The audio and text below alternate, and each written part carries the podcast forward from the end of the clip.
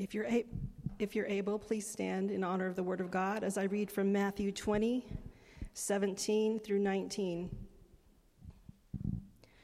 And as Jesus was going up to Jerusalem, he took the twelve disciples aside.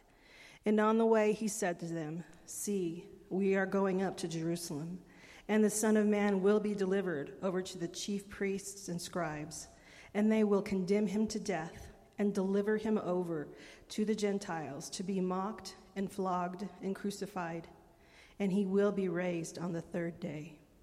The word of God for the people of God. Thanks be to God. You may be.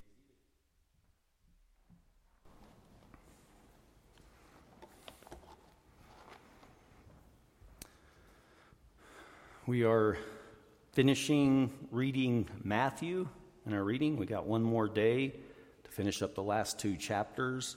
Uh, if you'd like to read along with us, uh, we're getting the New Testament started, so we're just finishing Matthew. Uh, if you start Mark uh, Tuesday, you'll just keep reading right along with us. Read a couple of chapters a day, pray a psalm, and you'll be right with us. Amen. Amen. It's good to spend time in the Word and to read it and to read it together. It's good to preach from a sermon, too, where people are reading those scriptures and, and you know, have an, you know, a kind of an idea of the context uh, in which I'm preaching from. Last week I spoke from the Sermon on the Mount, and from there Jesus continued to speak mostly in parables. And in his parables, uh, some of them were pretty confrontive Uh, with the scribes and the Pharisees and religious leaders. And basically, Jesus is going through the rest of Matthew with a lot of confrontation with them. As last week I said, uh, Jesus is that new Moses, bringing the new Torah, and he's speaking in these parables, and the confrontation is on between his authority and the authority of the religious scholars of that day. So our text, I don't know how many of you realized this when I got to this and I was reading it, it said that this is the third time Jesus has said this. And I was like, wow, really? I mean, I just read through all of Matthew, so I went back and read the other times where he takes his disciples kind of to the side and he says, similar to this in our text, you know, "See, we are going up to Jerusalem. The Son of Man will be delivered over to the chief priests and the scribes. They will condemn him to death and deliver him over to the Gentiles to be mocked and flogged and crucified, and he will be raised on the third day." Now, if you had left house and home, uh, some of them wife and children, and you're following Uh, this person you believed to be the Messiah, then he starts telling you this, and that doesn't go along with the story of how you see who the Messiah is going to be. I mean, they don't they don't see the Messiah, you know, being that way. I mean, uh, the the the mother of the sons of Zebedee's coming up and saying, "Can my son sit at your right and left hand when you coming into your kingdom?" You know, I mean, this is their plan. So Jesus says this, and then as you go back and you look at Matthew. Uh, Matthew sixteen twenty-one, Jesus began to say this. So Matthew sixteen twenty-one says, "From that time Jesus began to show his disciples that he must go to Jerusalem." So he began there to start telling them. And his teaching and everything he was doing up to that point, now he began to tell them that he must go up to Jerusalem. And when he goes up, it's not going to be to be inaugurated as king like they think it is going to be. He tells them that he must go up to Jerusalem and suffer many things. We're going to look at that today. We're going to look at the suffering of Jesus, the suffering of many things, the, the depth of what the gospel is, that the Son of Man has come to suffer.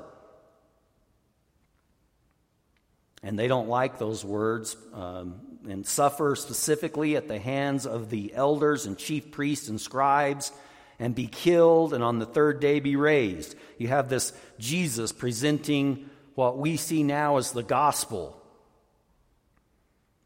Peter confronts him in that first case and says, "May it never be. You know, that's not the story. Let me tell you how the story goes, Jesus." He rebukes Jesus. Jesus kind of rebukes him back. He says, "Get behind me, Satan. You have man's interest in mind and not God's. God's interest is for our redemption, and his redemption will require the cost of his only begotten Son." So again, he tells them in Matthew seventeen, twenty-two through twenty-three, as they were gathering in Galilee. So now the setting, they are in Galilee. This is the narrative setting. And Jesus says to them again, "The Son of Man is about to be delivered into the hands of men, and they will kill him, and he will be raised on the third day." And they were greatly distressed. Oh, he's stuck on this story. He's stuck on this. I mean, this is grieving him. And then the third time is today in our text, Matthew twenty, seventeen through nineteen. I like this portion. It talks about going up to Jerusalem. The setting is on their way to Jerusalem. It puts together in depth that how the Son of Man will be delivered over to the chief priests and scribes, how they will condemn him to death. And added to that, Jesus is breaking down now on their way. This is their final journey to Jerusalem. He's breaking it down in more detail, and he's saying that he will be delivered also. They will deliver him over to the Gentiles to be mocked, flogged, and crucified, specifically how he will die. And that he will be mocked and flogged before that, before crucifixion. That last word is still the same. And on the third day, and on the third day, and after three days, he will be raised on the, on the third day. And so we have that, that Jesus must die. So I titled it, Jesus Must Be Raised. And there's a lot involved in that. Uh, but as we get to the close of Matthew, right before all this comes to place, and this really starts happening in Matthew twenty-six, verse two, he tells them again, "You know that after two days, the Passover's coming." So it's getting down. He's getting, narrowing it down now. When he began telling them, to now he's saying, two days, the Passover's going to happen. And the Son of Man will be delivered up to be crucified. He's telling them again, that's going to happen. This is the Passover that they are going up to Jerusalem to celebrate. From our text, Jesus was going up to Jerusalem. They're going up. They have arrived. There is two days uh, before the Passover, and there's some things they got to get set up, and some things that have to happen. Jesus was going up to Jerusalem. They're going to celebrate Passover. Passover. Interesting. Passover. You know a little bit about Passover?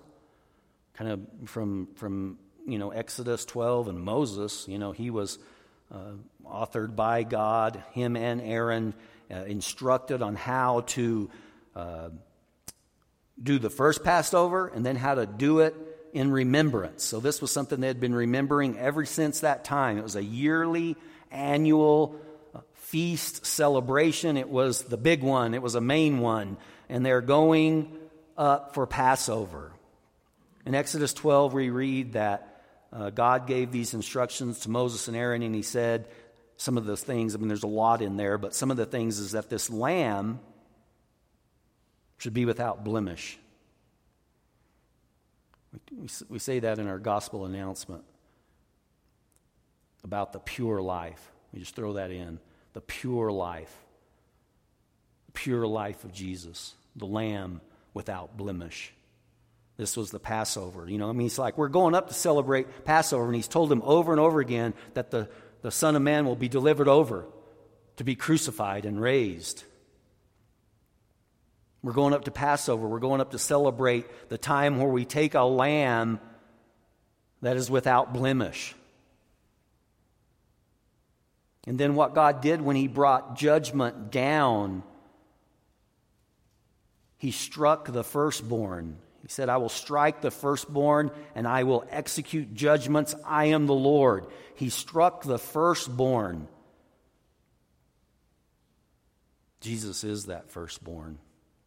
He is the firstborn one whom God will strike to take out the sins of the world upon. He is that firstborn whom he will execute judgment upon upon the cross. He has to. He must. He must be that lamb. He must go to the cross. It will happen. This will happen. He's told him over and over again, this will happen. And where the Passover comes from is, you know, God saying, the blood shall be a sign for you. You put it there. When I see the blood, I will pass over you. That's Passover. I will pass over you. You won't receive the judgment. The judgment won't fall on you. It'll fall on the firstborn of Egypt. But Jesus now, God is giving up his own son, his firstborn, to take and be struck by the Lord, to take the judgments of God upon him for the sin of the world. It's all coming down. What he struck out upon Egypt, upon the firstborn, he is willing and able and going to strike out on his own son, his own firstborn, the blameless, spotless Lamb of God. This is the good news of God. Rather than us being struck, the Lamb will be struck. And he will be pure and spotless. That means he won't be being struck because of any sin that he did. He'll be perfect, spotless, and blameless without blemish. And yet God will take that pure and spotless lamb and take out upon it all the sins of the world. Behold the Lamb of God, John the Baptist would say, who takes away the sins of the world. He is that Passover lamb. He will be handed over, the scripture goes on to say in our text. He's going up to Jerusalem. There's those remembrance of the Passover. And he took the twelve aside, and he said that that uh, in verse eighteen of our text, see, we are going up to Jerusalem, and the Son of Man will be delivered over. A lot of versions say betrayed, delivered over to the chief priests and the scribes, and they will condemn him to death. Who is it? Is it They're delivered over to the chief priests and the scribes. You see, Jesus in Matthew twenty-one has come into Jerusalem, and, and he's gone to send his disciples to get a, a donkey. He rides into Jerusalem. They shout praises as Jesus rides into Jerusalem. They shout Hosanna to the King. They shout these, and the children get in on it, and the Pharisees get on into rebuking. That, that conflict is still there. That conflict is that the Son of Man will be delivered over to the chief priest and the scribes. You still see it. They say, tell them to be quiet. We don't like losing this generation, and we don't like losing it to the next generation of these kids. The kids are getting involved, shouting, Hosanna to the Son of David now. And the Pharisees get indignant. They rebuke Jesus. And Jesus says, if they don't praise me, the rocks will. This is going to happen, and it does. And he receives that praise, and that's just like, how can you do that? Who do you think you are? There's the conflict still believing. He will be handed over to the chief priests and the scribes. This tension is still with Jesus' authority and the religious authorities. And it comes down to where they say, when Jesus comes in and turns over the temple tables and all this happens, they come and confront him specifically and said, by what authority are you doing these things? And Jesus says, I'll answer your question if you answer my questions. Whose baptism was John's? And they won't answer. And so Jesus doesn't give them an answer either, because either way they answer, they're in trouble with either people or, you know, with, with God. You know, like, why didn't you follow him then? And the people, because they knew he was a prophet. So they can't answer, and he says, neither will I answer. But he tells them two parables, and they get it.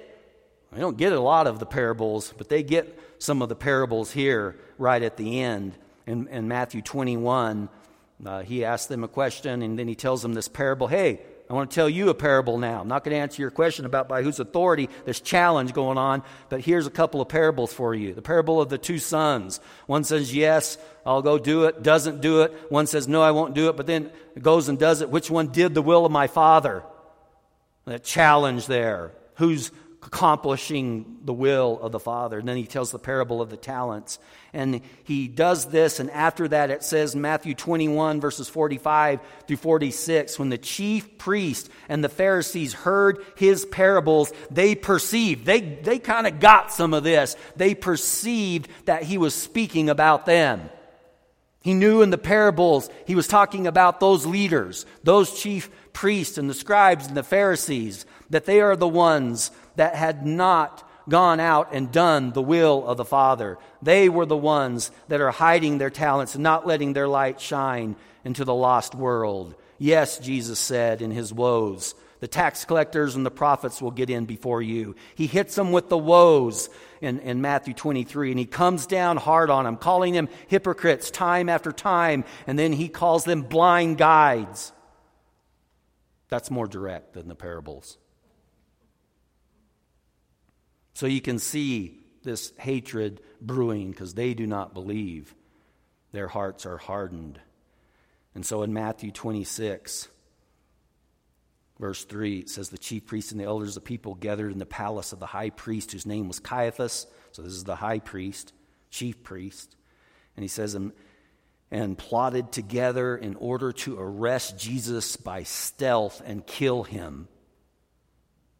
But they said not during the feast, lest there be an uproar among the people. They were worried about the people. The people had already praised and shouted his praises as he entered in Jerusalem. He had gone around healing. They were for him. The people were for him. The children were for him. It's the religious leaders that are saying, we got to do this, and we got to do it by stealth. Stealth. King James Version says subtly. We got to be clever about it. We got to do it in an indirect way. These are the scheming, conniving people. This is how they're doing it. This is how they realize they're going to have to do about it. New American Standard says covertly. Going to have to do it covertly, without open knowledge or being openly displayed. N I V, secretly. Do it secretly, not openly or publicly. With stealth, cautious action. Silently. With covertness, with sneakiness. Sneaking around, plotting. So Jesus, Matthew tells the story, Matthew tells the story uh, about Judas betraying. That he had gone, in Matthew twenty-six fourteen, one of the twelve, called Judas Iscariot, went to the chief priest. So he's getting in on with them, their stealth plan. This is going to help their secret little plan. One of the twelve, ouch. The one called Judas Iscariot went to the chief priest and asked, what are you willing to give me if I deliver him over? He will be delivered over. He will be betrayed if I deliver him over to you.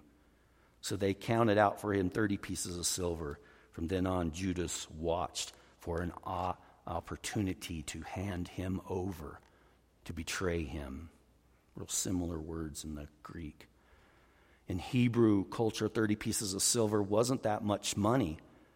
Uh, in fact, it was the price paid to a master of a slave when a slave got gored uh, by an ox in Exodus twenty-one thirty-two.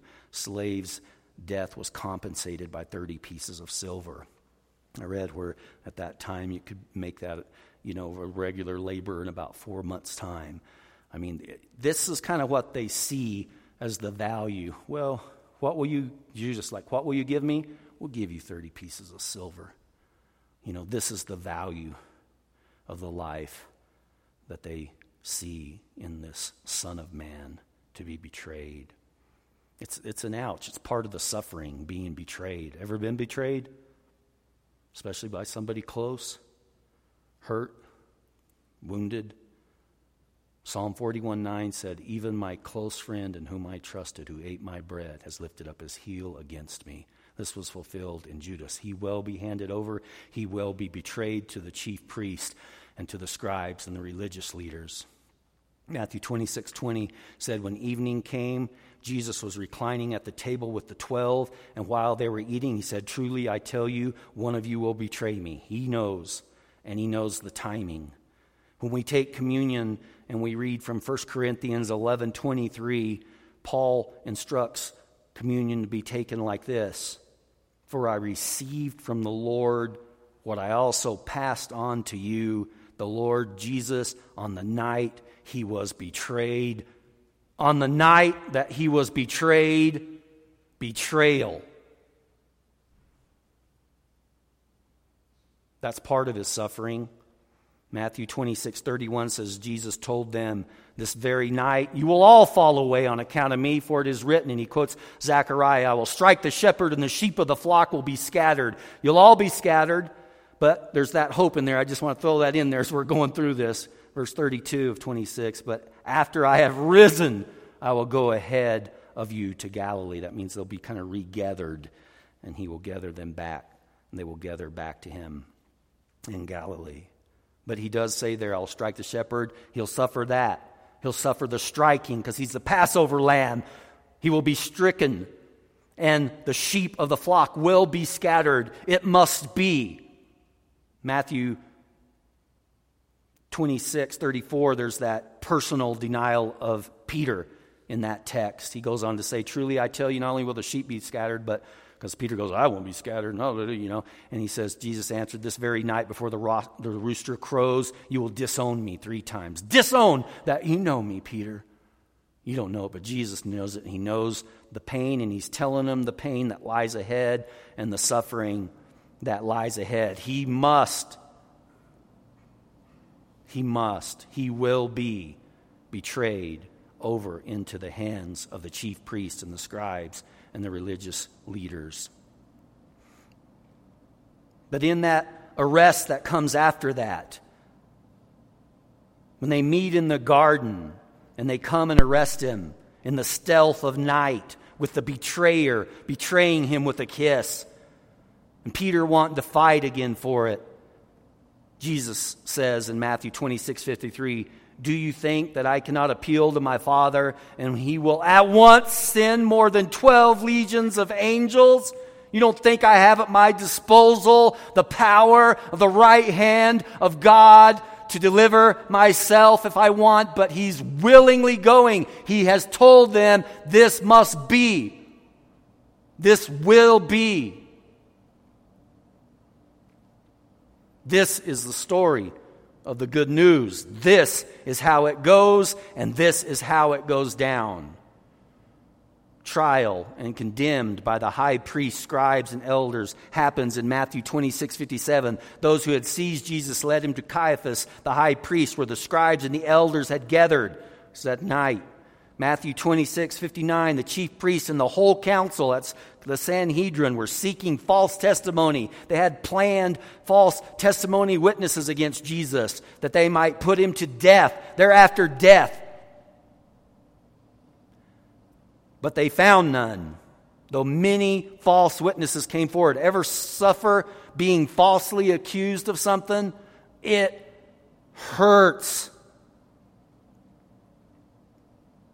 Matthew twenty-six sixty-six. What is your judgment? They answered. He deserves death, the council agrees. The religious leaders in the night, in their stealth arresting with the betrayal of Judas, they agree that he deserves death, that what he's claiming to be the Son of God is blasphemous, and he deserves death. And it's the direct uh, condemnation of the chief priest. And verse sixty-seven says, they spit in his face and struck him. And some slapped him, saying, prophesy to us, you Christ. Who is it that struck you? Condemned to death by the chief priest and religious leaders. And the next verse of our text says, and they delivered him over to the Gentiles. And that's what happens next. Jesus is delivered over to the Gentiles. Jesus specifically says to be mocked and flogged and crucified, and this is what happens exactly. In Matthew twenty-seven, one through two, when morning came, so that was all in the night, fake trial, false accusers, slapping, spitting Jesus in the face, Peter's in the campfire in the background, denying him three times, the actual denial actually happens. Sheep are scattered. They've run off in the garden after the arrest. Things look bleak and bad, and it just continues to get worse. In Matthew twenty-seven, it says, when morning came, all the chief priests and the elders of the people took counsel against Jesus to put him to death, and they bound him and led him away and delivered him over. Right there, exactly like Jesus said, he will be delivered over to the Gentiles. Delivered him over to Pilate the governor. Matthew twenty-seven, two. And after this delivering over, in this time where they had Barabbas also, uh, they shout they would rather have Barabbas than Jesus, the crowd. That's instigated by the chief priest again. Shout that you want Barabbas released. They do. In Matthew twenty-seven, twenty-six, it says they released for them Barabbas, and having scourged Jesus, delivered him to be crucified. The Gentiles are scourging Jesus. They're flogging him. This flogging, this scourging was a Roman judicial penalty consisting of a severe beating with a multi-lashed whip containing embedded pieces of bone and metal. Now there's a lot of things I'm going through here. He's going to be mocked next. He's going to be crucified.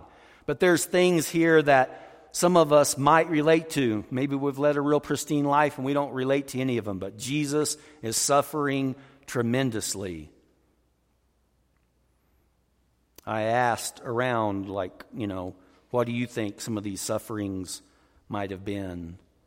And this suffering uh, in the garden was one of them. That emotional stress of Jesus suffering in the garden. Some of them, it's just this, the flogging.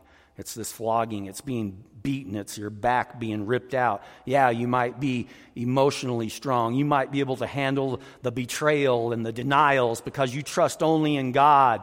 But physical pain is physical pain. And when you're getting your back ripped out by a multi-lashed whip to the inch of your life, you know, that is suffering. And Jesus suffered. He's mocked. Matthew twenty-seven, twenty-seven, when this happens, it says the soldiers of the governor took Jesus into the governor's headquarters and they gathered the whole battalion before him. It's like, oh, I'll get in here, Gentiles. Come on, let's all look at this. And they all got around and they mocked Jesus. He had been turned over to the Gentiles to be mocked. That's the first thing. They stripped him. Stripped him naked. They put a scarlet robe on him. They twisted together a crown of thorns. They put it on his head and put a reed in his right hand. And kneeling before him, they mocked him. Kneeled before him, pretending, saying, "Hail, King of the Jews!" And they spit on him. And they took the reed out of his hand and struck him on the head, that crown of thorns. This is a bunch of kids just having fun mocking Jesus, isn't it? You know, I mean, just like all out, just ripping the, you know, staff from him, bowing down. This is the mocking. Jesus said this would happen. He will be turned over to the Gentiles. He will be mocked. They spit on him, took the reed, struck him on the head. And when they had mocked him again, they stripped him of the robe. They took that back off, put his own clothes back on him, and led him away to crucify him. He will be mocked. He will be flogged. And they will crucify him. Crucified, they found a man of Cyrene in Matthew twenty-seven, thirty-two. His name was Simon. They compelled him to carry Jesus' cross. Jesus will be crucified. And when, in verse thirty-five of chapter twenty-seven, when they had crucified him, they divided his garments among them by casting lots. Matthew twenty-seven, forty-five. Now from the sixth hour there was darkness over all the land. The sixth hour, Jewish days began at six in the evening when the sun set. Twelve o'clock would have been the sixth hour, noon. There had been six hours of the day. That's how their days began, not midnight to midnight. So there was darkness about noon. That's the brightest time. The sun directly overhead. All of a sudden, a supernatural darkness falls over the whole land. And it lasted till the ninth hour. That is three p.m. And about the ninth hour, that darkness of three hours in that darkness, that heavy judgment, wrath of God, that cup of wrath that Jesus said he would drink. Not that he didn't want to, but three times he pleaded that he might not, that this cup would pass from him. But Jesus says, not my will, but your will. And he surrenders to the Father's will. That darkness is upon him, upon the cross. He is being crucified upon that tree, that cursed tree. And he's bearing the curse of God. And he cries out in agony and pain of all the suffering, of all of the betrayals, of all of the denials, of all of the mocking and scourging. He is now in darkness, bearing the judgment and wrath of God upon himself for the sins of the world. for the sins of everyone who would come to believe in him through faith. He's bearing that, and we'll never know how much that was. But we know that he cries out with a loud voice. Matthew says, Eli, Eli, lema sabachthani. That is, my God, my God, why have you forsaken me? Forsaken of God, despised of men, forsaken. He cries out. That might be the depth of the pain of it all, of all that he suffered. He's pointing us to Psalm twenty-two. He's fulfilling Psalm twenty-two and all the pain therein of his suffering. And Jesus dies. He cries out with a loud voice and yields up his spirit in Matthew twenty-seven fifty. Jesus must suffer, and Jesus must be crucified and die, and he does, fulfilling perfectly our text today. But there's that last little part after each time. That last little part's never left out in any of them. And on the third day, he will be raised. They must not have had a clue what that meant. I mean, they didn't get the first part. They're like, but but they kind of, you know, they, they remembered that, you know, now that they've got him dead. And even the chief priest and, and the scribes and the, the leaders realized that he had said that. So in Matthew twenty-seven, the next day after his death, the chief priests and the Pharisees gathered before Pilate, and they said, we remember how that imposter said that while he was still alive, that after three days, he'll rise. Huh, they remember this. The chief priests, so, you know, uh, therefore order the tomb to be made secure. That means seal it, seal it, at least after till after three days, lest his disciples go and steal away the body and tell him that he has been raised from the dead. And the last fraud will be worse than the first fraud. They believe it was a fraud to beginning. This might help uh, perpetuate the fraud. So Pilate said to them, you have you have the guard you request. Go and make it secure. Make it as secure as you can. Make it as secure as you want. Uh, I don't know what you want to guard a dead man for, but, you know, go ahead. Do it. So they made the ter- tomb secure by sealing the stone and setting a guard, sealed with the Roman seal. This, this even seals Uh, their fate even more, and it seals the, the power of the resurrection even more, because this isn't going to stop. No Roman seal is going to stop. No planning of man is going to stop the resurrection of Jesus, because he said he must be crucified and I must rise on the third day. And when he said that, that's going to happen.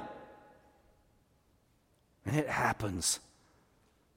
Now after the Sabbath, Chapter twenty-eight, we'll read this tomorrow, the final words of Matthew. Toward the dawn of the first day of week, Sunday morning, Mary Magdalene and the other Mary went to see the tomb, and behold, there was a great earthquake, and an angel of the Lord descended from heaven and came and rolled back the stone and sat on it. His appearance was like lightning, and his clothes white as snow, and the fear of him, just the fear of an angel from God, struck the guards, and they trembled, and they became like dead men. We can't even ha- handle angels, much less the glorified Son of God. His appearance, that lightning, clothed white as snow, and fear. But the angel said to the women, do not be afraid, for I know that you seek Jesus who was crucified. He is not here, for he has risen as he said. Told him, at least we read four times today, right, from our text. As he said, he is risen. And behold, he is going before you to Galilee. Remember in that one text where he said, you know, after they'll be scattered and all the sheep will be scattered, he said, you, you know, I'll go before you to Galilee. I'll rise on the third day and go before you to Galilee. As he said, he's, he's doing that, exactly what he told them. He's going before them to Galilee, and there you will see him. See, I have told you. The angel's the messenger. They bring that message. So they departed quickly from the tomb with fear and great joy. Ever had both of those combined? Fear and great joy, and ran to tell the disciples. And behold, Jesus met them and said, greetings. And they came up and took hold of his feet and worshiped him. Then Jesus said to them, do not be afraid. Go and tell my brothers to go to Galilee, and there they will see me. This happens. He must die. He must be raised again. The firstborn was struck so that the firstborn could begin creation all over again through resurrection life. He's that beginning firstborn son of God, making everything new. He began it in Jesus and in resurrection. He review, re, reversed, that's what Tolkien would say, from catastrophe. Tolkien was a man of words, and he liked, there wasn't an, an, an antonym, something opposite of, of catastrophe. So he said, he invented this word, eucatastrophe. Resurrection. Tolkien just like, is eucatastrophe. It's the opposite of everything that had happened in the mocking and the crucifixion, the suffering, betrayal, trial, flogging, death, crucifixion, the forsakenness of God, bearing the sins of the world. It's completely reversed, and it all starts over again in the resurrected body of Jesus that comes from that tomb. And there's no message like this from the, from the angels coming down and sitting on that tomb and shaking the earth and saying, with that loud, brilliant, bright light of the power of God and these messengers coming down in angelic form, he has risen just as he said. He must die. He must be raised. A new creation is beginning in Jesus. Everything that was bad news is being made good news in Jesus. He's reversing the curse, and everything that was cursed is now blessed in Jesus. He is blessing all those who will come to him and humbly repent and believe in the gospel.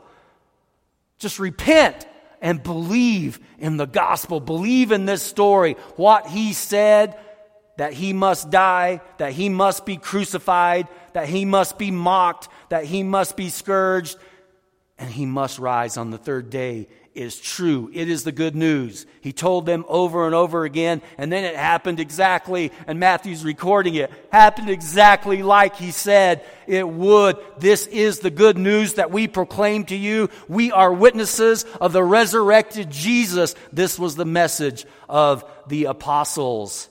Everything had been made new. Paul says in Second Corinthians five seventeen, if anyone is in Christ, he is now a new creation. You are part of the reversed order in Jesus. You are a new species of being that has never existed before. You are empowered with the resurrected Jesus Christ.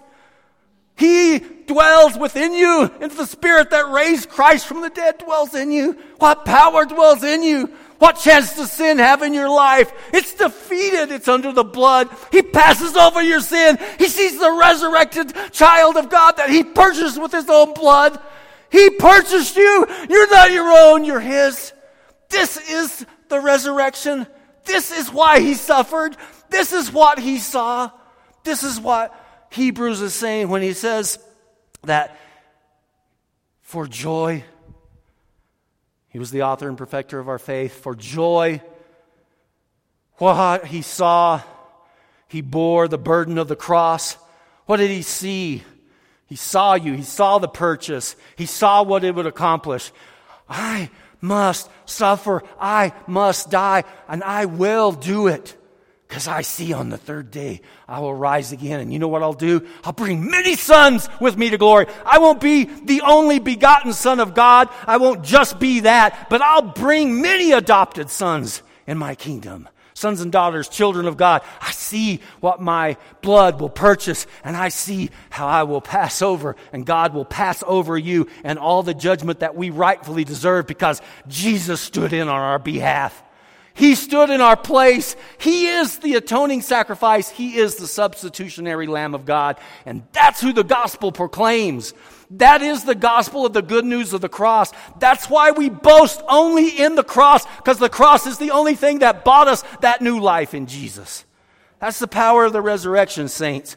What Christ accomplished on the cross is so massive, and the window into the heart of God so big, that no one explanation or description of the atonement can tell the whole story. The half has not been told. I, it's not even close to a half. Jesus, what he bore and what he accomplished on the, on the tree. Because of the atonement, and the atonement being at the heart of who God is and what he's done for us, We can never fully exhaust the riches that flow from this event. You see, the gospel isn't the A B Cs of the Christian life. It's the A to Z. What I'm preaching to you today is the E, A to Z. It is all in all. It encompasses everything that God planned in His Son. You don't have to preach anything else. You don't have to boast in anything else but the cross of Christ, because there is nothing else. Everything else is peripheral. Everything is outward compared to the core of the gospel of what God did for us in His Son. And His Son said, I must die and I must be raised on the third day. And that's the gospel. Amen? Amen. And we're going to celebrate communion. You know, that Last Supper we call, you know, that last Passover feast. You know, they're eating and they're partaking. And Jesus is offering bread and wine. And normally they had a lamb and they roasted it and ate it. And we don't hear of a lamb being there and them eating it. Because, of course, Jesus is the Passover lamb. He is the lamb. And when we celebrate communion, uh, we'll celebrate. Thank you, Gloria. Um, we celebrate Jesus. We celebrate His death until He comes. We celebrate what He accomplished in His death. And He had to die to be raised. We remember His death and His resurrection together as a body. We say, yeah, this is, my faith is in Jesus. This represents symbols of Jesus' body and His blood. And again, that's Paul said, in the night that Jesus was betrayed, all that He suffered in the night of His betrayal, He took bread, the last Passover, He'd celebrate with His disciples. And He said, this is my body. Took bread. This is my body. Take and eat of it. When you do, do this in remembrance of me. Jesus gave thanks to the Father. And He said, this is my body given for you. Let us partake together.